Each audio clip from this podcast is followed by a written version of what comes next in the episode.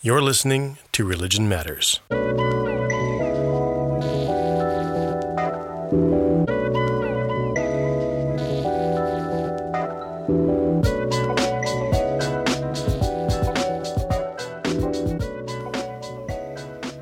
Hi, everyone. This is Religion Matters, the podcast discussing the intersectionality between issues surrounding religion in the world and the way these issues may or may not impact the various parts of our daily lives. It's that time of the year where students are now turning in their final projects that they've been working on all semester. And for me, I like to have the option for students to do things like this podcasts. And one group of students from my class on nature, spirituality, and ecology taught at San Diego State University have submitted this podcast episode that I'll be playing for you today as their final project for that class. The title is Enduring Spiritualities in the Neo Colonial World. I hope you enjoy.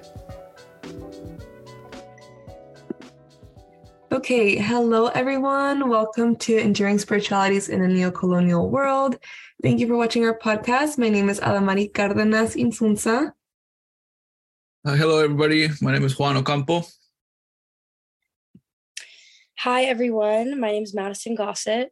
And my name is Tiffany Hungerford, and we are here today to talk about enduring spiritualities in a neo colonial world. And just before we get started, we wanted to do a little mindfulness exercise. And I want you to think about when you were at the beach.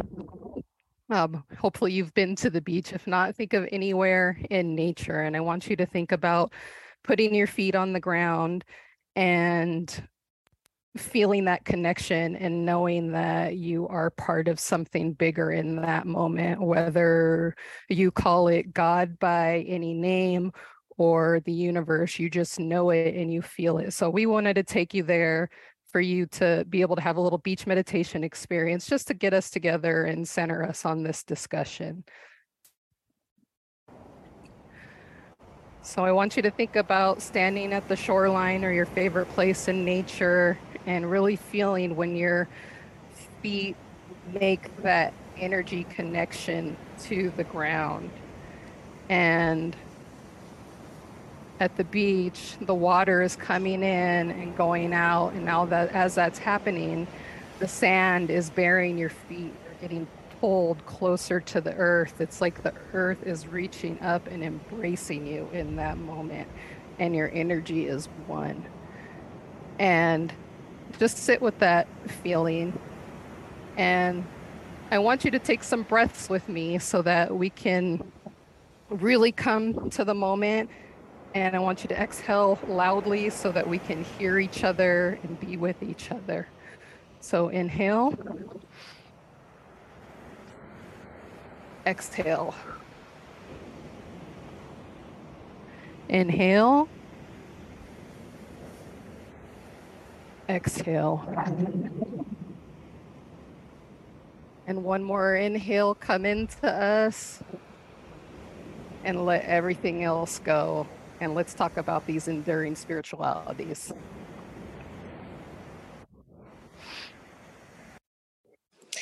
Well, thank you, Tiffany, so much for sharing that practice with us. Yeah, I think honestly, just any type of breathing activity is always so good to kind of calm down the nervous system, reground yourself, but then adding that visualization process just makes me want to go to the beach right now and try that out for myself. Definitely. yes. I feel like when I do like any kind of breathing, especially deep inhales and exhales, I can like feel my heart and like see how it reacts to me distressing and decompressing and I can feel the heartbeats going down and down. It's like it's just a nice, relaxing, connecting moment with myself. Yeah, absolutely. I definitely feel it, especially right now that we're all kind of in the midst of finals. We all need a moment to just relax and de stress. So that is very helpful. Thank you. Yeah, and how awesome was that in class with the sand that we brought for them and just having that moment together after the semester of talking about these relationships?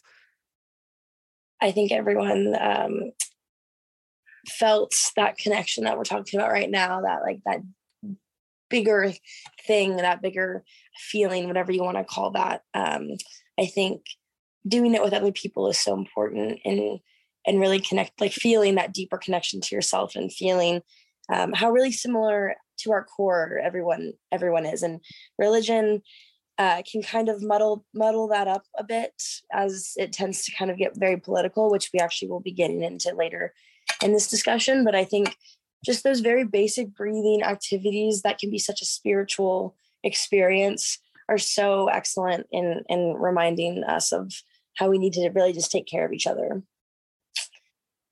yeah, absolutely. And it's about, you know, reestablishing that connection. You know, we talked a lot about the disassociation from nature and how that's kind of driven us to the ecological crisis that we're in right now. And, you know, a lot of othering has been done to divide us, whether it be gender, race, ability, religion. And so, you know, it's really cool that we were able to find these spiritualities that endured. And so, why don't you kick us off with our purpose? Thank you. Yes. Yeah, so, just to kind of uh, give a you know broad introduction of what we want to be get diving into for the next 40 minutes or so we are going to specifically be comparing hinduism with different latin american indigenous cultures. Uh, and so the purpose of us kind of choosing these these differing groups really is exploring the pre-colonial spiritualities and cultures uh, and their ecological responses um, to learn what historical lessons have persisted or can be applied um, to aid this this ecological balance that we're talking about. Um, it's really about connection, whether or not that is to others, to the greater being that we talk about, or, or to nature. Um, it's all about connection and something that um, really has driven this disconnection and this disassociation from nature um, has been the anthropocentricity that has been paired with colonialism. And so the again, the reason why these two groups of people were picked was they were on opposite ends of the world, uh, both being ancient cultures that have persisted over centuries with remaining their or maintaining their ancestral um, rituals and practices. Um, and they were both colonized by, um, you know, white European groups, whether like, you know, different European groups, but peoples from the same continent coming and spreading out over the world, spreading their various forms of religion and and and um, putting that onto these indigenous groups. And so we really want to dive in and just see how how things have changed and um, how the ecological process um, has kind of left us where we are now. Uh, so yeah, based on that, um, just kind of wanted to ask you guys like a really simple question, like how how did we get here with how do you, how are you guys really viewing this disassociation from nature that we talk about? Well for me you know i'm being a africana studies major and also with like my explorations that i've taken this semester um you know understanding evil and disability in society and all that like it really it really has caused me, particularly this semester, to really hone in on colonialism as the issue, not racism, not sexism, none of that. It's colonialism. And so, you know, that disassociation was necessary for people to justify oppressing other human beings who and at least in terms of you know for sure the aztec like much more actually both of them much more advanced than the europeans that came and mm-hmm. colonized mm-hmm. them and so you know these narratives have been constructed that are made to divide us and keep us separate and separate from nature so that we care more about what's going on with us than anybody else and certainly the planet and other life on it So, you know, for me, it's been a real colonial thing. And I really think there's value there because people who have cultural differences that those other categories create can find unity in trying to disrupt this system that has been so devastating to all life. Definitely. I, I think it's like Tiffany said, it, it is a very complex question that pre it goes before even colonization started as all those people in the new world or i'm just kidding in, in europe as they came over here they came to interchange with the natives. Things that we the natives here didn't really have before. For example they brought mirrors with them something that the natives here had never seen. And they started a process of like materialization within the new cultures and, and a sense of like hey we have this material stuff and you have all this nat- natural stuff. Like when they came over here they took uh, the corn they discovered potatoes they discovered a bunch of like natural resources. And uh, they started a, a process of like exchange but then they wanted more than that and they started taking over the culture they started taking over the land and they started materializing not only the people but the land itself um, so I the question that I have then, now that we've kind of discussed this disassociation from nature, the one thing I do want to point out um, that I find interesting is is that we we call we refer to these areas that were colonized as like the new world, as these colonizers coming to the new world. But the thing is, right. is like th- these peoples were here for centuries and they had this there's nothing new about them they had these ancestral and historical roots and ideologies so ingrained into into their lifestyles and into their cultures and so i think also um, the fact like that it's a very colonial term in itself calling it the new world because it's something that we use to describe to describe this um, you know process and just pointing out like we we as peoples you know outside of that process are still you know ingrained with this uh, colonial kind of um, um, like the, the words in our dictionary are are colonial the uh, roots of them are. And so based on that and just kind of um, how that's changed um, you know worldviews ecologically i want i wanted to kind of ask you guys how you think that really either changed or didn't change and maybe made made stronger the sense of uh, Mother Nature and the prominence and prevalence of deities and and how that's really changed um, through colonial times.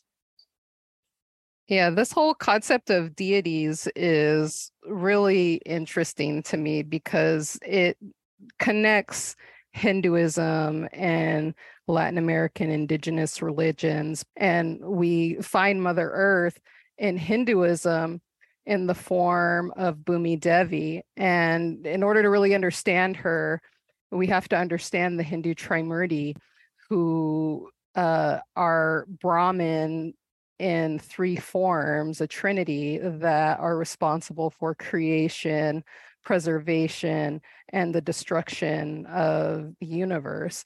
And so Lord Vishnu is the the god that is responsible for sustaining us and you know hinduism tells us that he comes to earth to save us when basically to save us from ourselves and so you know he has avatars that he's come to the earth as um you know one being um buddha and Krishna, who you know gave us this concept of dharma and kind of spiritual duty and responsibility to each other.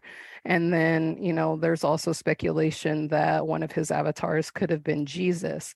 And so the uh, consort, uh, female consort of uh, believe it's his third avatar is Bhumi Devi, who's worshipped as the divine mother. She's the goddess of earth and the goddess who is earth.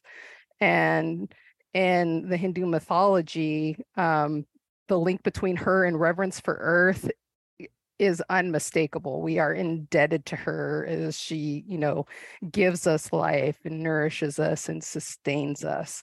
And, you know, it kind of leads into this philosophy that's called Vasudhaiva Kutumbakam, which is, you know, we are all part of her great family, all life, you know, humans, and humans are not above any other life simply because we have quote unquote more intelligence. Um, you know, it's just recognizing that we're one big family connected by energy.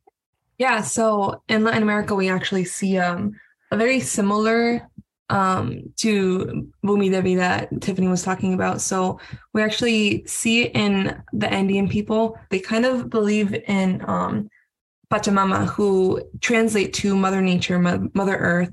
Um, and as Bhumi Devi, she also she's a fertility goddess, um, and she basically oversees and nourishes and protects all everything on Earth. Um, and this is why uh, the Andean indigenous people respect and um, want to protect her so much because it's kind of like that inverse relationship that as much as the earth protects us, they also want to protect the earth. They also want to um, show their respects to her because once again, uh, she gives us so much. She literally lets us live.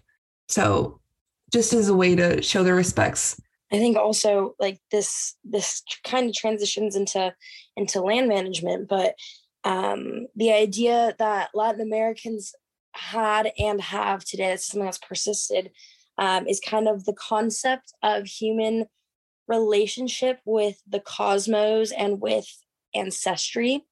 And it's seen as this intertwined um, representation of time that is depicted through a tree. And so as time time is kind of this warped um, construct that we have and humans are in a way at the center of it we are experiencing life in human form amongst you know many other different forms of life but we have the consciousness and capacity to connect ourselves with our past through you know the passing down of intelligence through the passing down of of um, ecological spiritual religious practices. But we also have this capacity to really connect with um, this greater being the cosmos is what they call it in latin america. And so this this holy tree you see that the branches and the leaves they're called the above or the cosmos. It's this connection to the deities but you really can't differentiate where the branches of the tree end and where the trunk truly begins.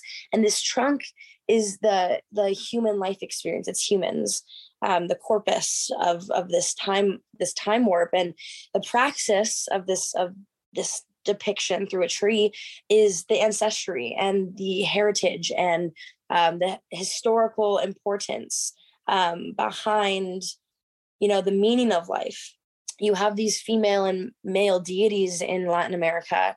Um, female, and this also kind of uh, goes into the role of, of gender roles and how this has persisted uh, through the way Latin Americans today will will um, confront just different activism uh, roles. You have in in the spiritual and religious context you have female deities being prayed to when uh, we have good soil conditions when the land is fertile and when uh, you know earth mother is is healthy and well. And when when drought or famine or whatever the circumstance may be comes along the male deities are then um, are then prayed to uh, when the for uh, the soil isn't fertile when the um, land conditions are not healthy. And so um, not to jump topics um, we'll get into soil and, and land management and activism in just a second but it really shows how you know the active role that females play in just kind of this maintenance this ever existing maintenance of the ecological um, you know spectrum and and the land mm. and then you have these male deities who are prayed to again when the conditions are poor and so for men's role in in uh, ecologically speaking um, this is where kind of like the not the heavy lifting that's not the word the phrase i want to use but when it when the the battle is more of a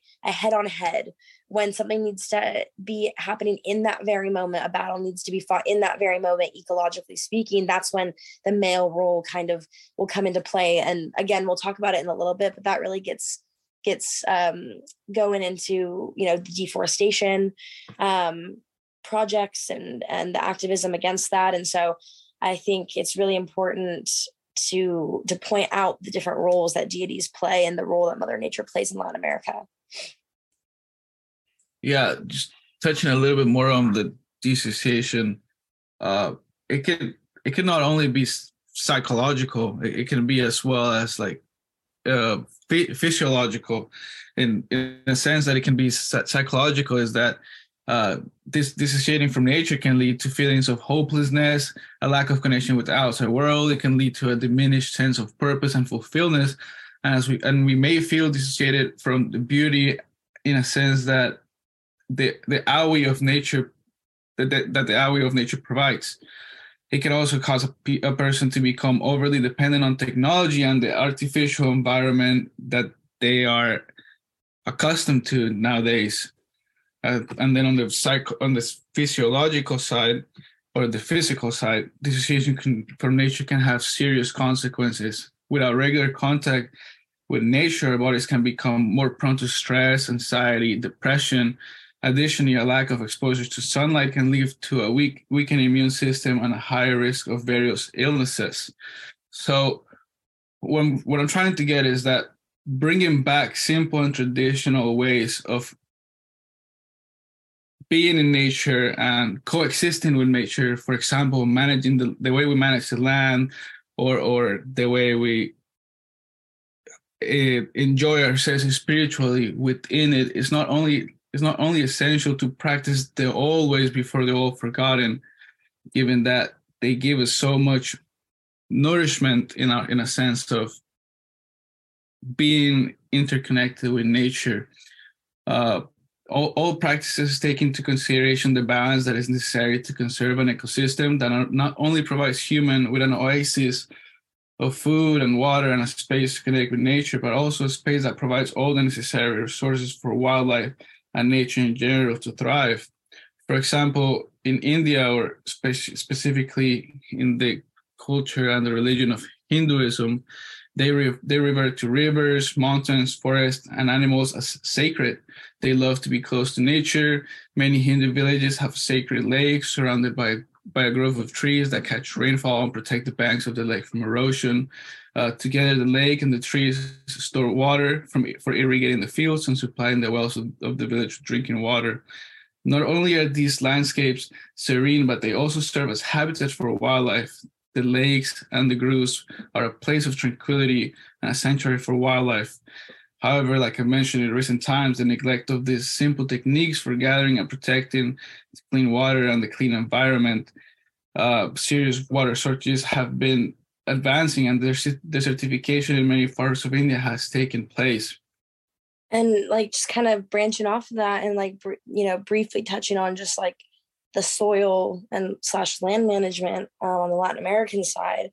Um, the Latin American people, I mean, you know, I talked about the holy tree and connection with nature in that way, but the intricate knowledge that Latin Americans had in historical times and the soil talk taxonomy um, and the layering of the soils that like that information has been passed down through centuries and that's something that has been maintained through colonial periods of time. And so like just touching on some of the the examples of of this intricacy is micromanagement or i'm um, sorry micro uh, climates throughout the you know Latin American region were covered with biodiverse crops created by these indigenous cultures because they were able to to manage these microclimates by living with the environment. They weren't utilizing or looking at this as the land as you know a tool for me to use. It's something that it will produce what will sustain us if we give it what needs to or what if what needs to sustain the land and so um they their knowledge was so intricate that different groups of indigenous people were actually able to manufacture or create fertile soil. They were able to create fertile um, mini forests. They were able to utilize aqueducts, irrigation systems, agroforestry, which is something that's very, very becoming very prevalent today. But that we have to again realize like that's not a new technique. Like these are techniques that were established centuries ago because these people that were connected to the nature or to the environment and, and to the ecosystems around them were able to have such biodiversity through their knowledge eh, like being passed down these two groups both hinduism and latin american indigenous groups throughout several areas in mexico central and south america um, they're using legal and legis- legislative action as kind of a way to put the brakes on development. They're trying to slow it down long enough until all of us can reach the hearts of people so that they care about the environment the way that they should. And um, how what's happening in India is, you know, the the rivers there are considered sacred. They're goddesses, and you know they are there to purify us and help us, you know, achieve a higher birth or um, you know, moksha and you know they're really cleansing but these rivers are all you know so many water bodies are heavily polluted because of the effects of colonialism. India's primary objective coming out of when they gained independence from the British in the 40s was industrialization. I was watching a video that uh, showed uh, exchange students from various areas of the world from the 1950s. So this right is right when Africa is going through its decolonial period, right after India. And so there's students from Mexico and um, Nigeria and India and England. I'm sorry, South Africa, and they asked the the young man from India, you know, what is what is India's primary pro- objective right now? And he said industrialization. And, you know, these, we've created this system where these two cultures have felt like they need to catch up with development. And so these things that they normally wouldn't do, they've started doing in order to try to assimilate into this global system. And so in India, in order to protect the rivers that get dumped with a billion gallons of raw sewage and industrial waste per day, they're trying to halt that um, by granting personhood to these river goddesses and giving them rights to exist and to you know particularly the River Ganga and its tributaries, um, like all natural water should be able to flow continuously. And, you know, they're trying to get these initiatives passed and they do get them passed, but unfortunately, there's no teeth behind it because then the government is kind of you know hands off of who's responsible for this who's going to regulate this if these suits come forward who's going to be held responsible and so this human ego and you know anthropocentrism is coming into play and still trying to disrupt these cultures but they're using the West's own system to counteract that. And they're doing it over in Latin America too. Yeah. So actually, in Latin America, there's so much going on as well. And what makes it difficult about trying to stand up for Mother Earth, as we had mentioned before, um, is that there's so much that we have to cover. There's, like you mentioned, there's um, water pollution, and what I'm about to talk about is more about um, deforestation and um, I'll just get into it. So, we there's there's a lot of groups in Latin America that actually um, uh, are always trying to fight for what they believe is right. Um, but who we really see leading the these this activism and these fights are the indigenous groups of Latin America. And just to get a little bit more specific about it, so we have um, a lot of indigenous groups really fighting against land exploitation and being on the front lines against climate change. Um, they're traveling to the 20 indigenous women are traveling to the 2016 United Nations climate change negotiations. Um, and they're really fighting for um, the development model that puts indigenous rights and environmental justice over extractivism or unsustainable resource exploitation. Um, in Peru, we have um, someone by the name of Maxima Acuña who successfully helped halt the development of the controversial Conga mining project, which is obviously um, under resource exploitation that affects us all. Um, in Central America, we have um, indigenous people fighting to protect forests, facing, deforestation due to cattle ranching, which is, has obviously grown ex- immensely over the past few years. Um, uh, well, there is, um, they're trying to protect 10 million um, hectares of or acres of land by 2030. And they're really um, trying to protect five forests spanning from Mexico to Colombia that are really crucial to combating climate change um, as they get rid of carbon dioxide emissions from burning fossil fuels. And just what we really see um, throughout a lot of these groups is that it's really the people that are that are leading these um, these these fights and they're speaking out against climate change and um, protecting Earth are really the indigenous people. And this kind of goes back to how we were talking about um, that they really know their land and they know how it's supposed to be functioning and they know um, when it's when it's being exploited and when something is going wrong.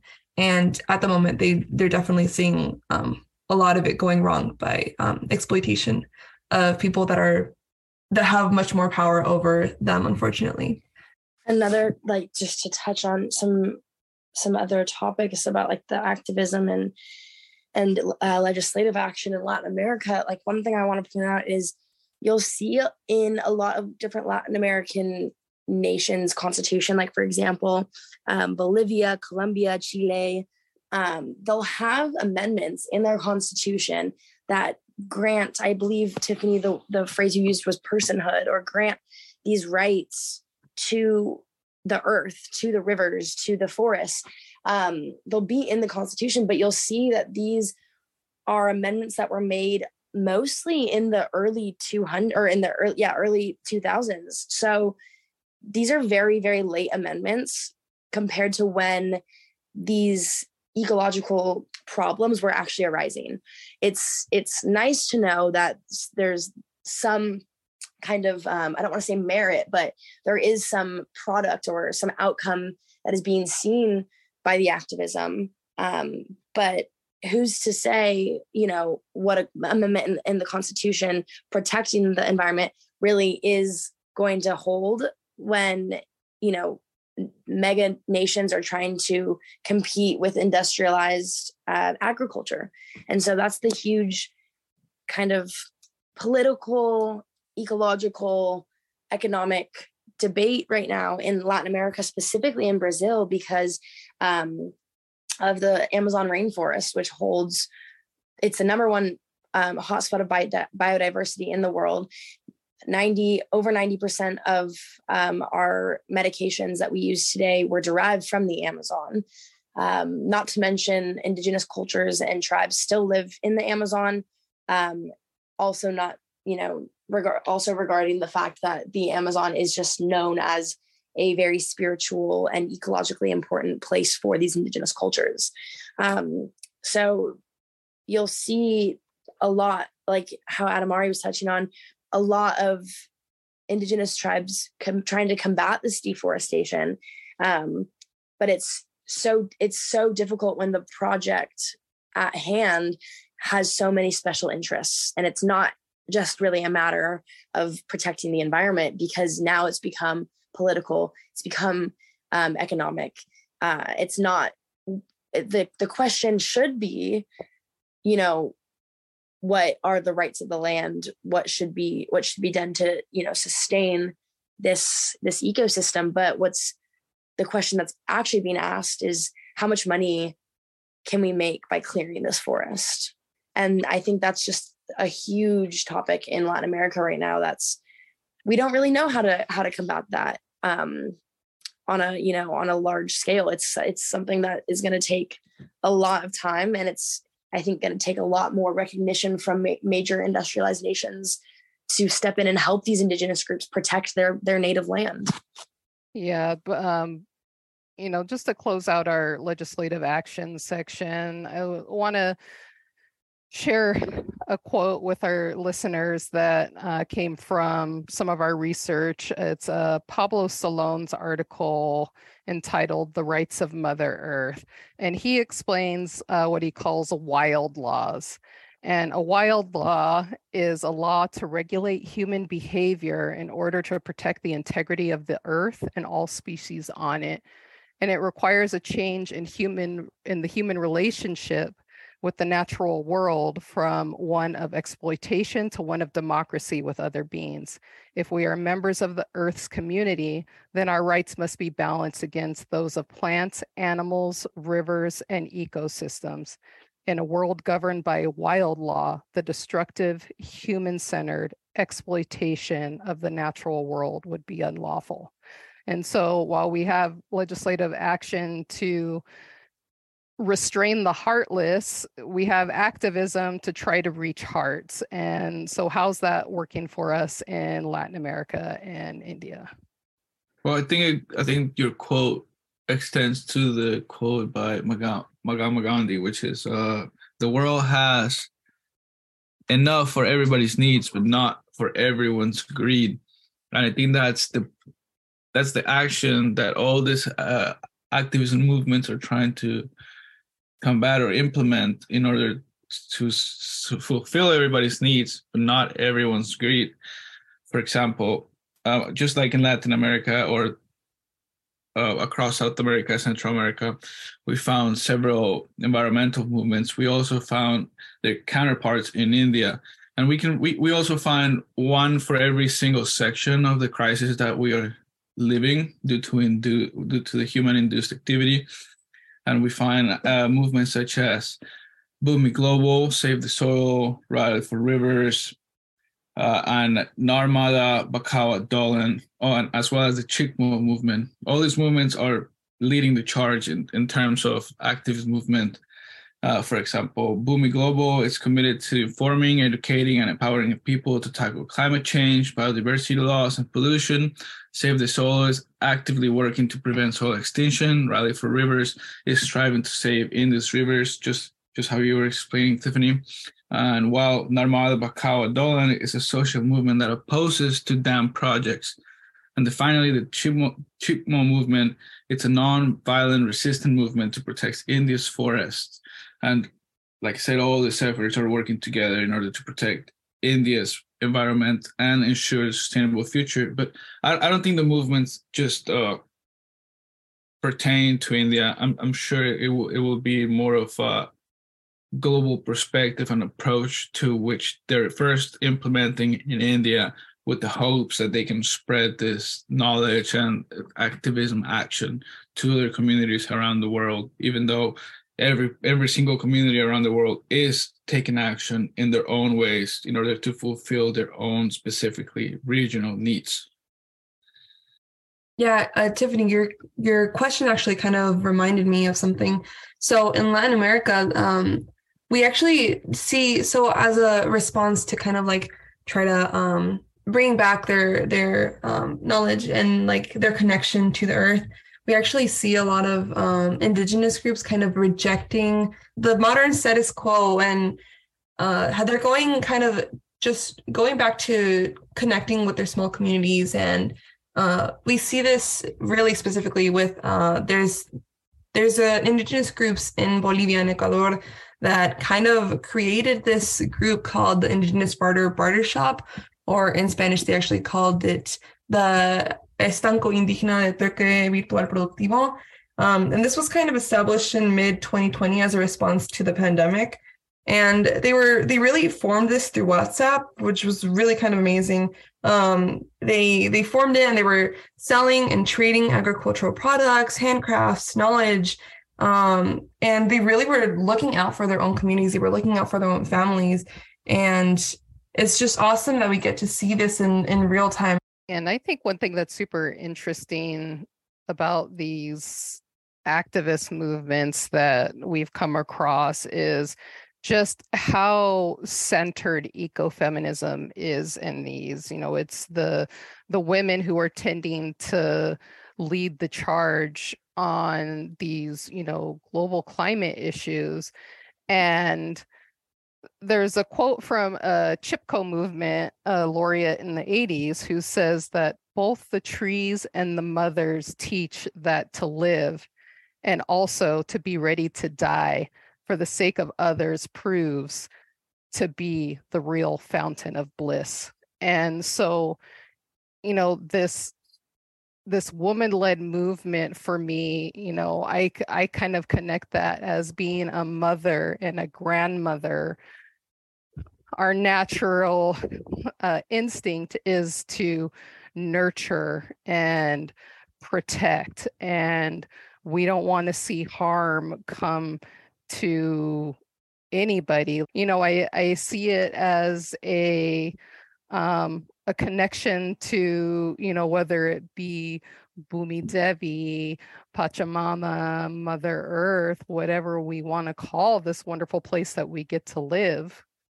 And so, you know, I think it's so cool that we get to see that manifested in these activist movements where they're trying to touch people's hearts.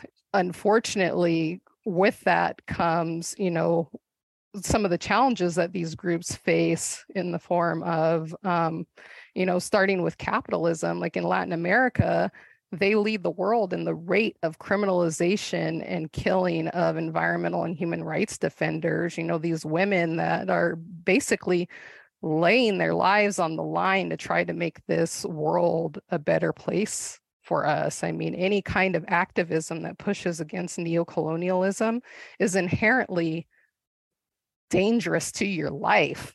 I mean, capitalism just as a whole, the the driving factor of it is, and this really goes hand in hand with the um, with the biodiversity loss in the Amazon, is that we we push consumption, consumption, consumption, and all that really does is create this craving feeling of wanting more it doesn't it doesn't do any bit of of connection or of uniting um, we we have used capitalism as as this you know worldwide market to yes it, you know th- there there are great benefits to capitalism. It's it's um it has created a lot of you know progress in the world but at what cost? And the way that it has you know defined progress has been has resulted in what we're seeing now is just complete ecological destruction when you look at kind of the history of of just humans and and life on earth it's not until the last you know a couple hundred years that we've defined progress in this way. Every other culture before industrialization would have defined progress as you know having a healthy environment and healthy land. And that's what's so prevalent in in these indigenous cultures still and so important that we learn from. Another challenge we ran into particularly on the hindu side centers on counterintuitive beliefs and practices and this is most clearly seen in the sacred rivers. Now the main river Ganga is the river goddess, worshipped as the mother and provider, and devotees will bathe in her waters to be cleansed of their sins. Ashes of the dead will be immersed in the waters so that the solar Atman can be led to a higher birth or liberation. And her name is chanted with the belief that it will bring freedom from poverty and protection and lead to liberation from samsara. And although the river and its tributaries are highly venerated, it doesn't necessarily mean that people are concerned about the ongoing pollution. You know, we mentioned earlier, a billion gallons of raw sewage and industrial waste are pouring into it every day. But the transcendental purity of the river can't be damaged because of this view of purity. And so a deep healing is needed for this sickness for us to return to love. And so we wanted to leave you with some answers from some experts in these two spiritualities. Juan and I visited the International Society for Krishna Consciousness in the Pacific Beach neighborhood of San Diego and spoke to Balarama Dasa. And this was his answer to our final reflection question. So, so because people think, oh, just be neutral. Well, I mean, it doesn't exactly work like that. Now you could say, well, I'm kind of part of the solution, I'm kind of part of the problem. Okay, yeah, you know, sure.